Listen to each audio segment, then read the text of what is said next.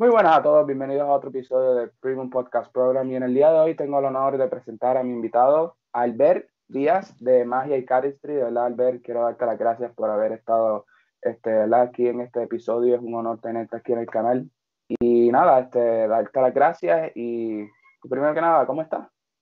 Oye, pues la verdad, darte las gracias a ti por invitarme. Es un honor para mí también que me hagas esta entrevista. Y pues muy bien, la verdad, muy contento. Aquí, como has dicho, en Magia y Cardistry, trabajando un poquito para todos los proyectos que estamos haciendo y, muy feliz y muy contento, la verdad. Claro, de verdad que debe ser este eh, un sueño, verdad, hecho realidad, poder vivir de este arte que es tan, ¿verdad? tan grande y, hermoso. Y para aquellos que no te, para aquellas ¿verdad? personas que no te conocen, este, preséntate, ¿verdad? Una pequeña intro de quién eres, este, qué haces y todo eso. Pues a ver, eh, yo soy Albert, tengo 23 años, soy de Barcelona y llevo más o menos 6-7 años haciendo magia. Soy una persona que me gusta muchísimo el arte, desde pequeño ya tuve claro que quería ser artista, eh, aparte de magia también hago música, me gusta el cardistry, me apasiona muchísimo y pues justamente cuando empecé a hacer magia, poco después ya vi que esa podía ser una puerta para poder dedicarme al arte y vivir de ello. Y estuve intentando trabajar y sacarme las castañas, como diríamos aquí, para, para poder hacerlo. Y hoy en día pues tengo la suerte de, de poder estar trabajando con Julio, que es una de las personas con las que yo empecé a, a, a aprender magia Así que como tú has dicho, la verdad estoy viviendo un sueño. Y me da un poco de rabia ¿eh? que esto me haya pasado en este año tan malo para todo el mundo, que yo me siento como en una nube, ¿eh? la verdad. Pero, pero muy contento, muy contento y muy agradecido, la verdad. ¿Eso sí, como presentación está bien? este, de verdad que eso es algo increíble y es, es muy bueno que, ¿verdad? que te hayas puesto todo esto, todas esas metas y como siempre, eh, como siempre yo, digo, hay que soñar en grande y toda la cosa. Este, pero sobre todo, mi siguiente pregunta va a ¿qué te llevó a iniciarte en la magia y en el cardistry? Sobre todo en específico en esa área, porque como, eh, ¿verdad? En mi caso, yo sé que tú haces música y todas esas cosas, de eso vamos a hablar más adelante, pero lo, ahora mismo, ¿qué te llevó a iniciarte a eso, a hacer magia y a hacer cardistry? Pues a ver, la verdad es que, mm, mira, mi madre siempre me repite y me repetía una frase que me llamaba maestrillo de liendre, que de todo sabe y de nada entiende. Porque yo desde pequeño siempre he querido tocar muchísimas ramas, justamente artísticas, ¿no? Tanto teatro, música, eh, malabares, eh, beatbox, improvisar, muchas cosas. Pero cuando descubrí la magia, eh, yo recuerdo que me hicieron un truco cuando yo tenía 15, 16 años y rápidamente, simplemente por el hecho de ver las reacciones de los demás, dije, uh, yo quiero provocar esto. Además, siempre he tenido un poco de afán de protagonismo, siempre, eso con los años, el ego de artista te lo te, te vas intentando ganar un poquito más de humildad, aunque decirlo ya lo quita. pero, pero fue ver las reacciones y decir, oh, esto está hecho para mí. Y rápidamente, mm, desde que empecé, no pasó ni uno o dos meses cuando ya me creé el canal, porque ya tuve claro que mm, quería hacer magia, quería... Siempre he notado que salir de la zona de confort ha sido súper bueno para mí, a quitarme los miedos, a aprender muchísimo más. Así que todo eso que envuelve la magia, pues me atrajo mucho. Y el cardistry vino mm, un mes después, a lo mejor, que recuerdo que mm, pues uno de mis mejores amigos, que es Marcel, con, con, el que empecé, empezamos los dos a la vez, pues una vez me vino y me dijo, hostia, mira esto, y me enseñó un vídeo de Fontaine, de Zach Müller, que es el, que era el vídeo de Fontaine. O sea, la primera vez que sacaban las primeras Fontaine, las rojas, me ah. enseñó ese vídeo, vi el Cardist y dije, ¿qué es esto? Y pues a la mínima me puse ya a aprenderlo, la verdad. Sí, no, este, eh, todos, ¿verdad? Hemos tenido nuestra forma peculiar de cómo iniciarnos en este arte. Yo he entrevistado gente que no eh, empiezan directo en el cardistry, otros en la magia y después, después de unos años se, se, se adentran en este mundo del, del cardistry y como dije, cada persona es, distinta y todo eso. Ahora, cuéntame también, ¿cómo, ¿cómo aparece en tu vida esa pasión por la música? Porque yo he visto tus canciones y son muy buenas, de hecho, son muy buenas. Muchas este, gracias. Eh, tú me mucho, mucho el rap con, la música también, este, acústica, toques guitarra, ¿cómo, cómo llega ese, esa, esa, ese arte a ti y el hecho de, de, ¿verdad? de dónde salen esas canciones y todas las cosas? Porque yo ahora mismo yo toco guitarra, pero no, no, no compongo canciones porque no, puedo, no, no puedo, no me sale, lo he intentado y no me sale. Bueno, pero eso es poco a poco, es dejarse llevar, ¿eh? Ya te digo. A ver, yo por mi experiencia te diré que sí que desde pequeño eh, tuve la suerte de que tuve una profesora de música que ya me vio y me dijo, el chaval tiene bastante don para la música, siempre se me, se me ha dado bastante bien en cuanto a oído, eh, el reconocer tonos, el imitar tonos. Yo nunca he cantado bien, eso de decir y animar a que si alguna persona también le gusta mi música o le, gusta como canto, decirle que todo esto ha sido por hacer clases de música. Y es que, como te digo, cuando esta profe avisó a mi madre y le dijo, al chaval se le da bastante bien la música, pues mi madre tuve la suerte de que me apuntó a una escuela de música y estuve haciendo clases desde los 10 años hasta los 18 más o menos. Estuve 8 años haciendo música en un conservatorio y aprendiendo también a tocar guitarra. Lo que pasa es que las canciones se me unió porque yo mucho antes lo que sí que hacía era escribir. Yo desde pequeño, yo no escuchaba rap, yo he tocado todos los palos. Tuve una época de escuchar heavy metal, de escuchar rock, eh, de escuchar indie, eh, de escuchar pop. Mm, siempre he tocado todo. Lo que pasa es que cuando empecé a formar más mis gustos y mis personalidades, más concretamente, como ya tocaba la guitarra, me di cuenta de que esa facilidad que tenía también para la poesía, que me gustaba mucho, eh, pues para sacar mis sentimientos, esa facilidad con la que yo eh, plasmaba en un papel todo lo que sentía, pues luego lo pude unir a la música. Y el rap me vino pues hace unos cuatro o cinco años, en los cuales eh, pues por una etapa de mi vida dije, oye mira, quiero cambiar un poquito de estilos, quiero ver... Y pues la verdad no me considero rapero para nada, porque como tú has dicho, mi música es bastante acústica llevada a las bases de rap, pero lo que sí que me quedo es que el rap es es poesía, al fin y al cabo. Y me encanta todo el rap, sobre todo el que entiendo, porque si no entiendo, o sea, si me pones una canción en inglés, en francés, las puedo disfrutar a nivel musical, de la base, de cómo rapea, pero lo que me gusta de verdad es lo que transmiten las letras. Por eso también, cuando vi esa mezcla, dije, hostia, pues, pues a ver qué tal. Y pues llevo eso, tres, cuatro añitos en los que voy escribiendo. Tampoco tengo muchas canciones, ¿eh? tendré entre 10, 15 canciones como mucho pero, pero mira, una, una, pasión que voy también llevando ahí. Sí, no, claro, y, y como te dije, este, no, no cualquiera escribe canciones, porque de verdad eso, eso hay que también gustarle y hay que tener eh, un arte para eso.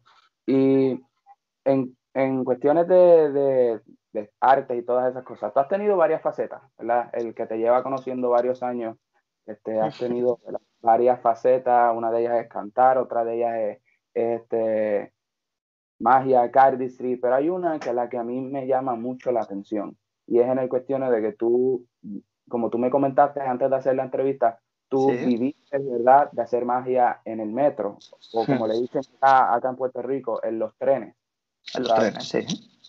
Tú viviste, eh, ¿verdad? Tú fuiste mago, eh, bueno, no sé si todavía lo haces, eres mago este, callejero y viviste de eso. Cuéntame, ¿cómo funciona eh, eso? ¿Cómo es cómo era tu día a día en aquel entonces, este, si se te daba, ¿verdad? Como todo, como todo negocio y como todo arte, hay días buenos, hay días malos. Cuéntame cómo fue esa faceta de tu vida.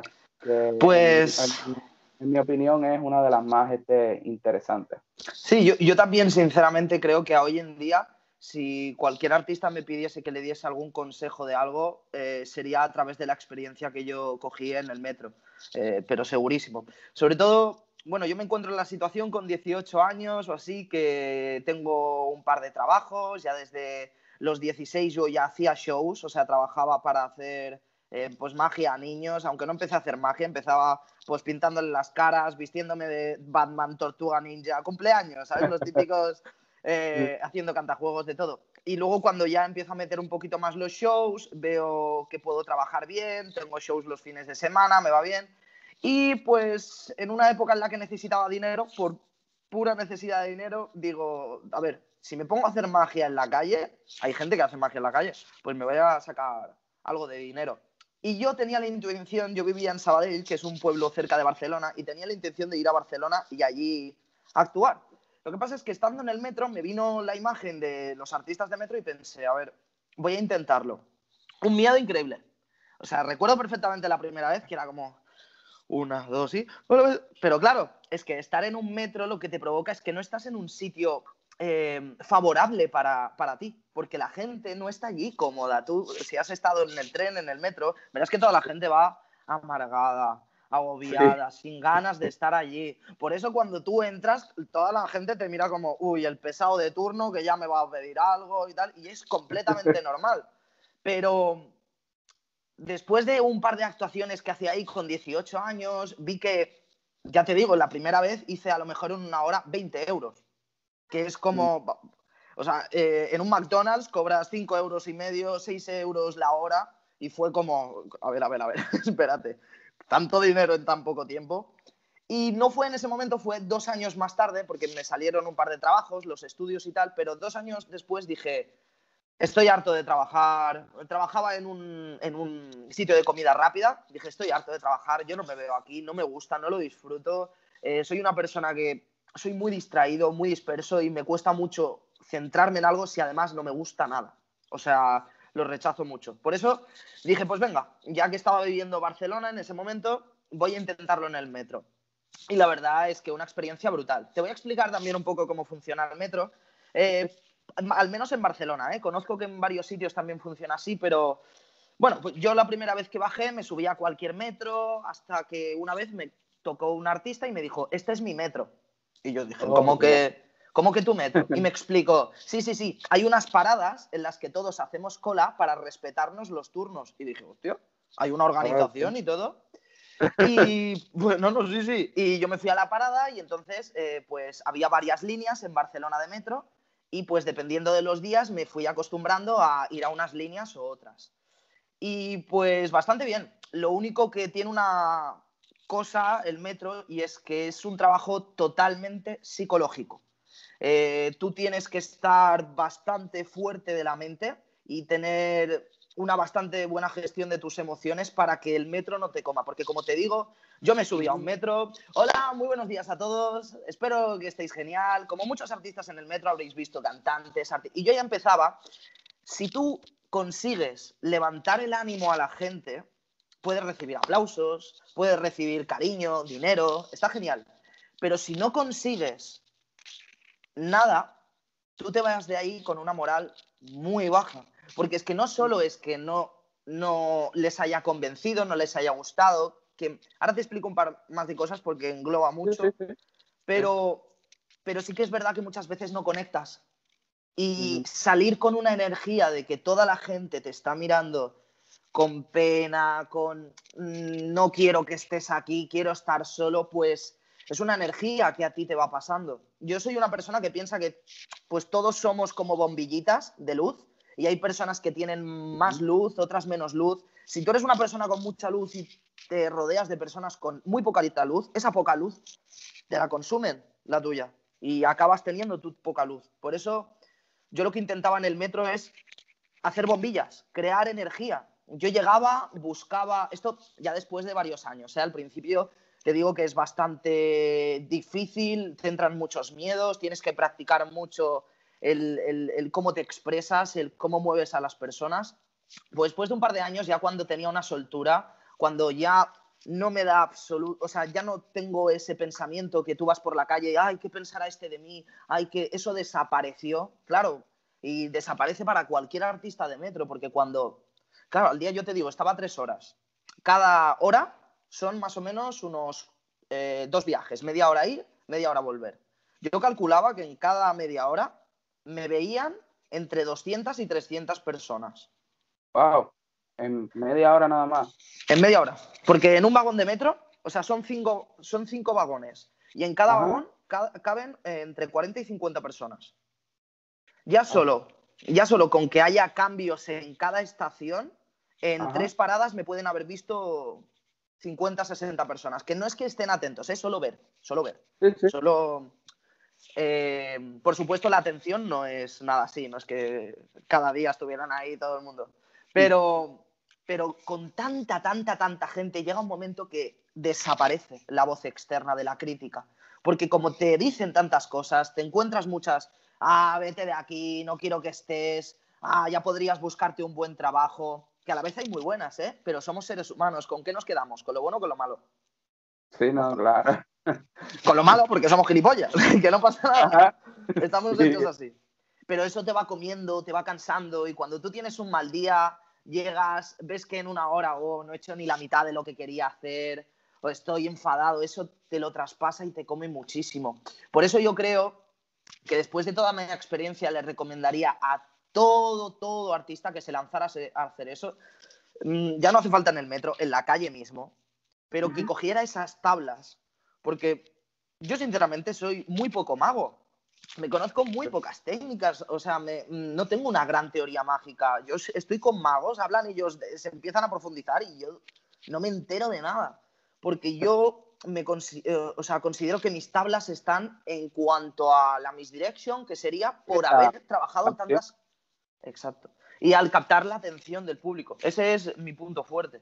Entonces, pues cuando ya llevaba muchísimo tiempo en el metro, llegó un momento que ahora en febrero, eh, este febrero, yo tenía un sueño de irme ahora en septiembre y hacerme tres años de mi vida, pasármelos por toda Latinoamérica, porque tengo mucho fan por Latinoamérica, viajando y haciendo magia igual que hacía ahí. Un poco locura, también te digo, hacer eso. Pero vino el COVID y yo que pensaba que no volvería a trabajar en un trabajo así serio, me cerró la boca porque ahora no, ya no existe el artista de metro hoy en día. Muy, muy difícil, muy difícil que exista. Y tuve la oportunidad de, venir con Julio. Pero para resumirte, lo que le diría a todo el mundo, que es lo que le recomiendo, es que el metro te hace poder sacar tu yo real viéndote en, en, situaciones bastante difíciles. Pero si no vives esas situaciones difíciles, no vas a poder encontrar tu esencia. Y si te come mucho por dentro, relájate, despéjate, como todo artista, como tú estás haciendo cardistry, pasan un par de semanas a lo mejor y te rayas mucho con un movimiento y dices, pues déjalo, deja que aire, deja que pase. Pero lanzarse, sobre todo, porque yo en el metro he cogido las mejores experiencias de mi vida. Sé cómo claro. Y eso es, eso es como todo, ¿sabes? Todo tiene sus altas y sus bajas. Y es como tú dijiste, si no lo intentamos, no vamos a, a poder este, sobrepasarnos a nosotros mismos. No, y, sobre todo también que, aparte en el metro, lo que me daba más dinero es que yo repartía. Disculpa un segundo. Sí, sí. Nada. Este, ni, en los ratos, ni en los ratos libres me, me dejan. sí, no. Perdón. Parte de, no te preocupes. Eh, nada, ahora mi próxima pregunta viene, ¿verdad?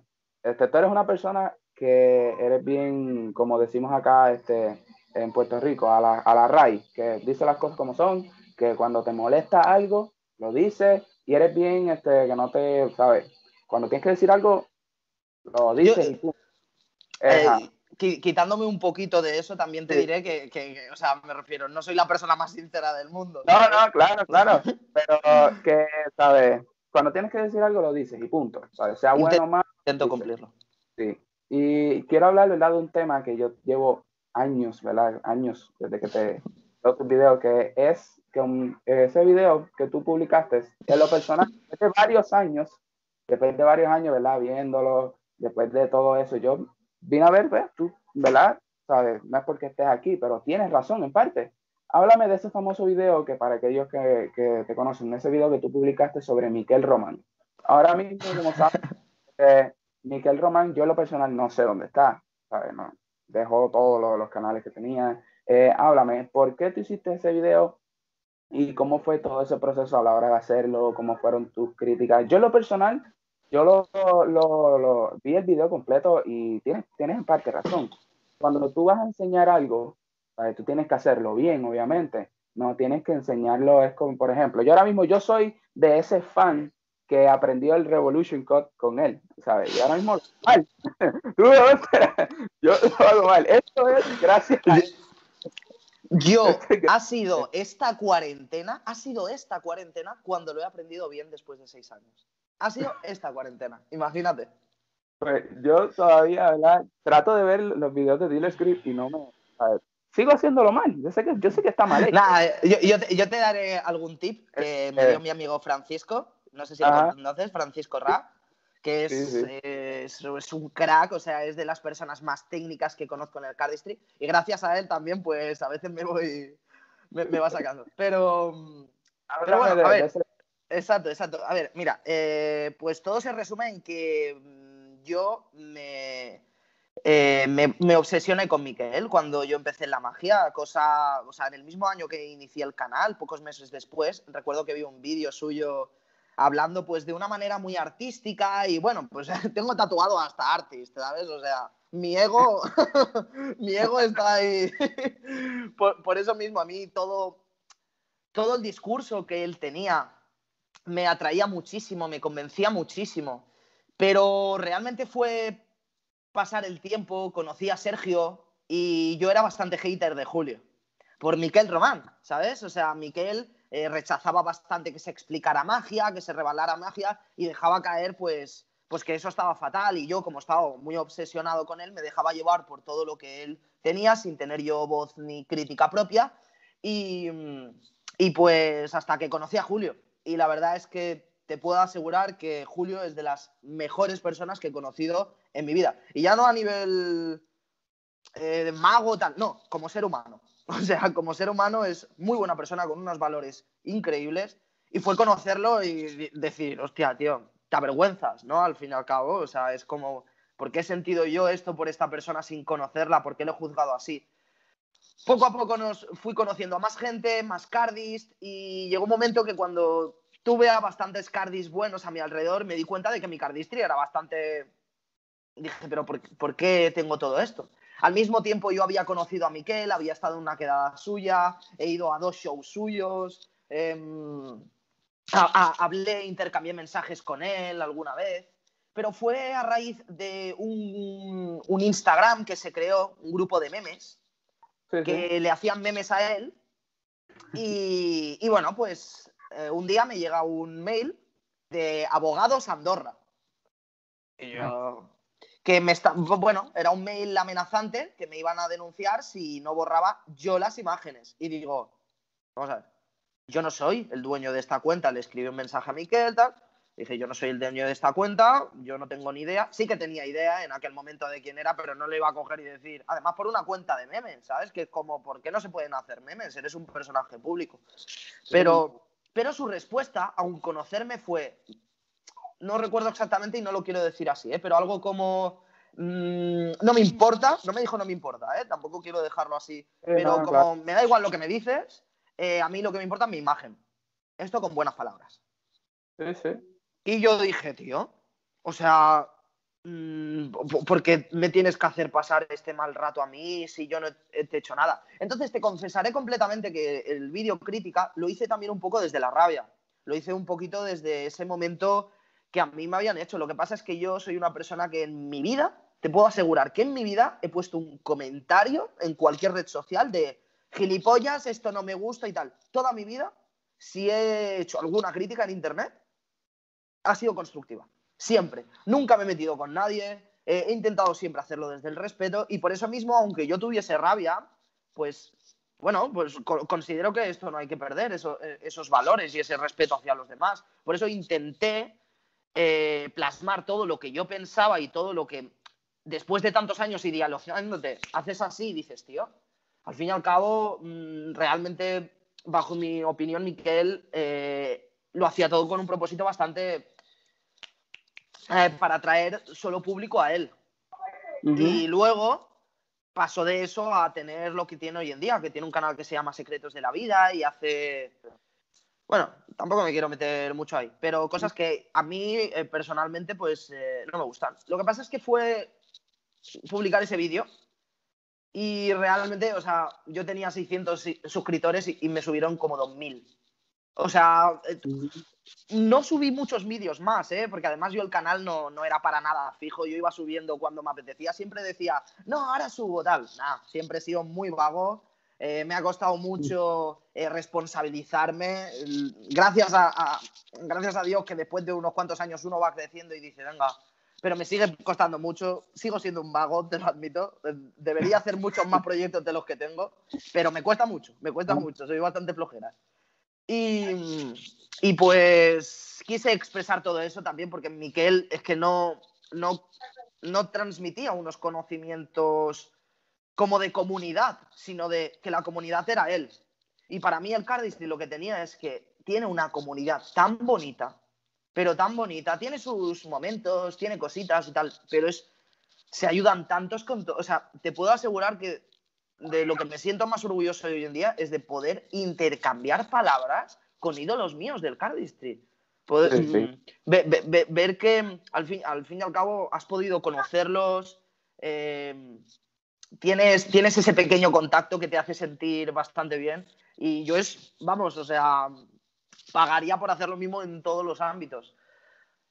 Y cuando ya, cuando ya despertó eh, ese break mental que tuve con Miquel, dije, pues, pues acabó. Y como lo que no me gusta no lo miro, no lo critico, sino que no lo miro, pues ahí se fue. Y bueno, la broma duró mucho tiempo porque tú buscabas hasta hace esta cuarentena, ya puse el vídeo en oculto porque dije, tío, da igual, ¿sabes? En plan, o sea, eh, ¿tú, tú seguías poniendo Miquel Román en YouTube.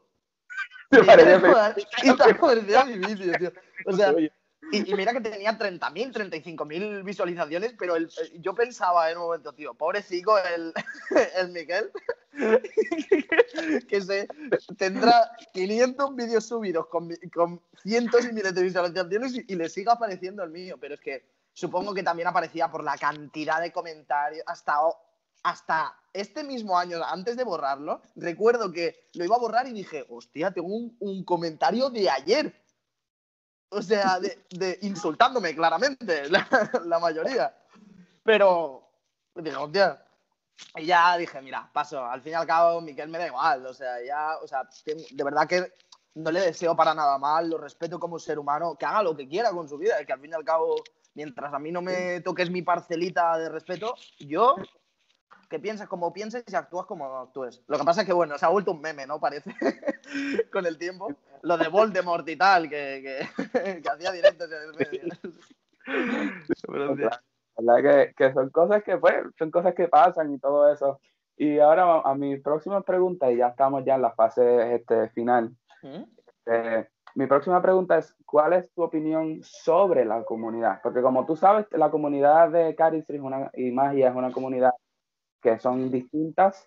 Este, y la del Cardistry ha pasado por uno, ¿verdad? Por una serie de situaciones de, de fraude, algunas marcas eh, eh, haciendo otra y todo eso, este, y, se ha vuelto, y otro video, ¿verdad? Que yo, que yo, ¿verdad? Que yo vi, es un blog que tú hiciste que hablabas de Fontaine, ¿sabes? Que en parte tienes razón, porque muchas veces, este, está bien, sí, hacer eh, recolors, pero no tampoco abusar de él, ¿sabes? ¿Cuál es tu, opinión acerca Mira, de la pues lo primero que haré, decirte que no sé si lo tengo en oculto ya, pero me arrepiento de ese vídeo. Sí. Em, y, o sea, me ahora mismo no tengo en mente incluso todo lo que dije, pero sé que iba una crítica en relación a Fontaine.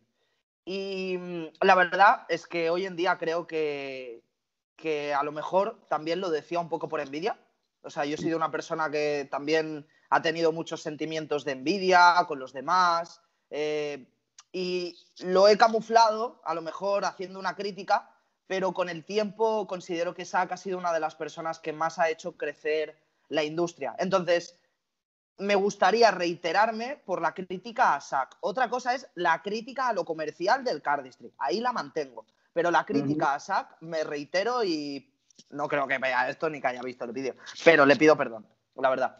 Porque pues, pues considero eso, que, no lo hice con un sentimiento real y luego pues al fin y al cabo creo que Saca ha demostrado que, que al fin y al cabo siempre ha estado y saca vídeos guays, saca barajas guays. Que lo haga o no por la comercialización, mira, al fin y al cabo la comunidad está contenta, ¿no? Pues ya está, eso es lo importante. Sí que opino que los precios se podrían. Eh, es, lo único que pienso. Que entiendo que al ser él pueda marcar esos precios y entiendo también la estrategia de marketing para acabar siendo algo como Supreme, que es una tienda más, una marca más. Pero considero que, eh, igual que él dice que le gustaría llegar a muchísimas eh, personas, pues considero que podrías hacer otro tipo.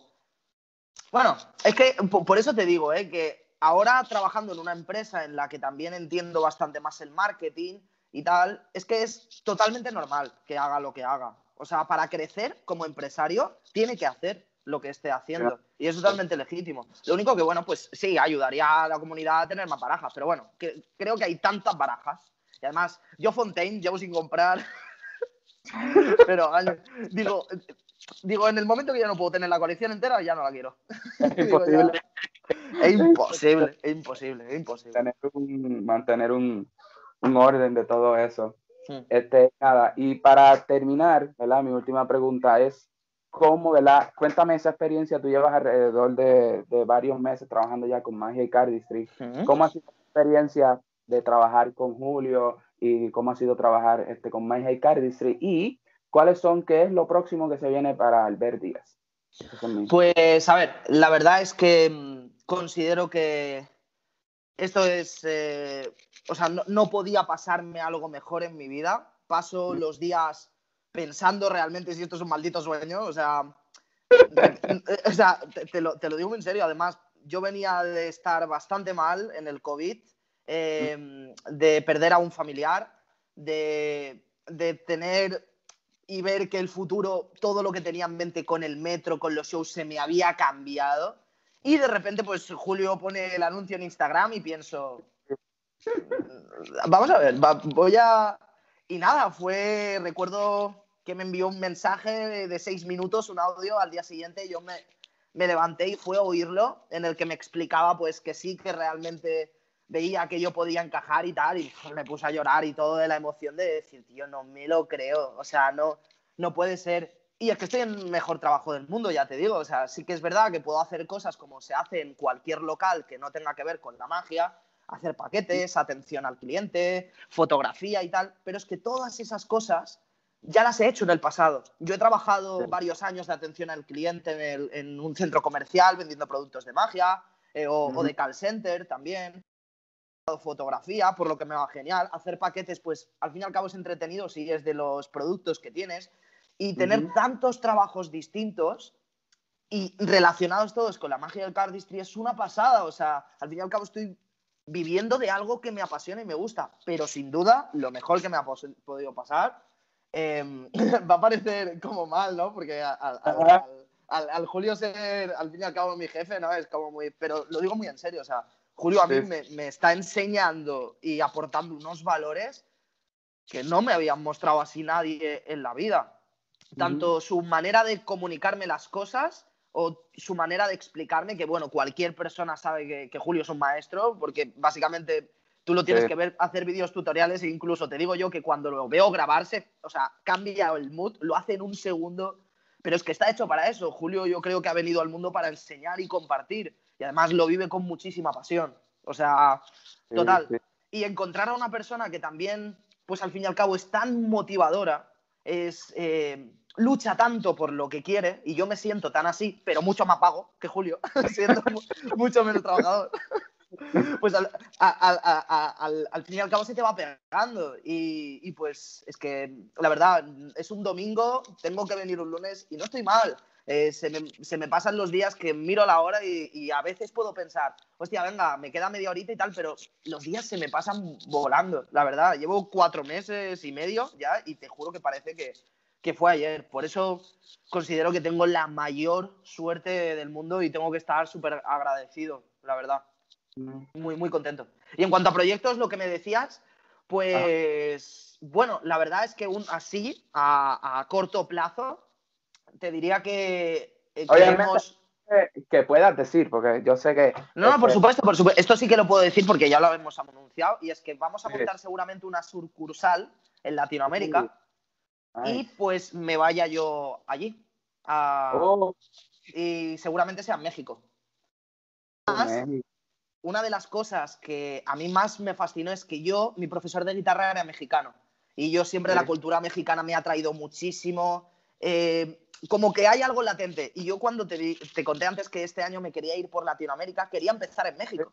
Que incluso le envié un mensaje a Edgar, eh, que le dije, oye Edgar, eh, chingón, que, me, que, a lo mejor me voy a vivir a México y tal. Y, Edgar me dijo, ah, bienvenido y tal, sí, ya si vienes y tal. Y no se cumplió, pero justamente Julio, cuando me lo explicó, le dije, tío, qué casualidad si yo también me quería ir a México, por lo que, pues bueno, yo creo bastante que la vida te pone las cosas delante y tú tienes que saber, pues, utilizarlo, ¿no? Y pues, encantadísimo. Así que si todo va bien, a lo mejor un añito eh, pues estamos mucho más cerca y no tenemos una distancia horaria tan grande, la verdad.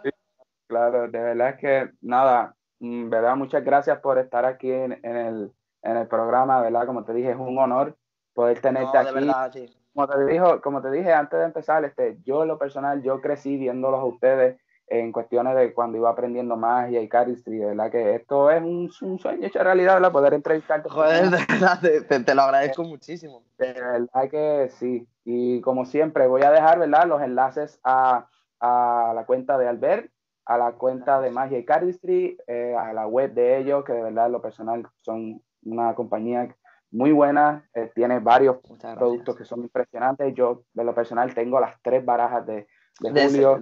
están muy buenas eh, están súper buenas, bien trabajadas. Y lo, ¿verdad? Los, los videos de, de, Albert, el contenido que Albert sube de música, de Caristry, es muy bueno, de verdad que se lo, voy a dejar aquí para que lo miren. Y nada, Albert, de verdad, muchas gracias. Y no, gracias a ti, Maxwell. De verdad, ha sido un placer. Se me ha pasado volando la entrevista. que esta no sea ni la primera ni última vez que nos veamos. Y nada, Por supuesto. En el próximo episodio. Claro que sí. Gracias.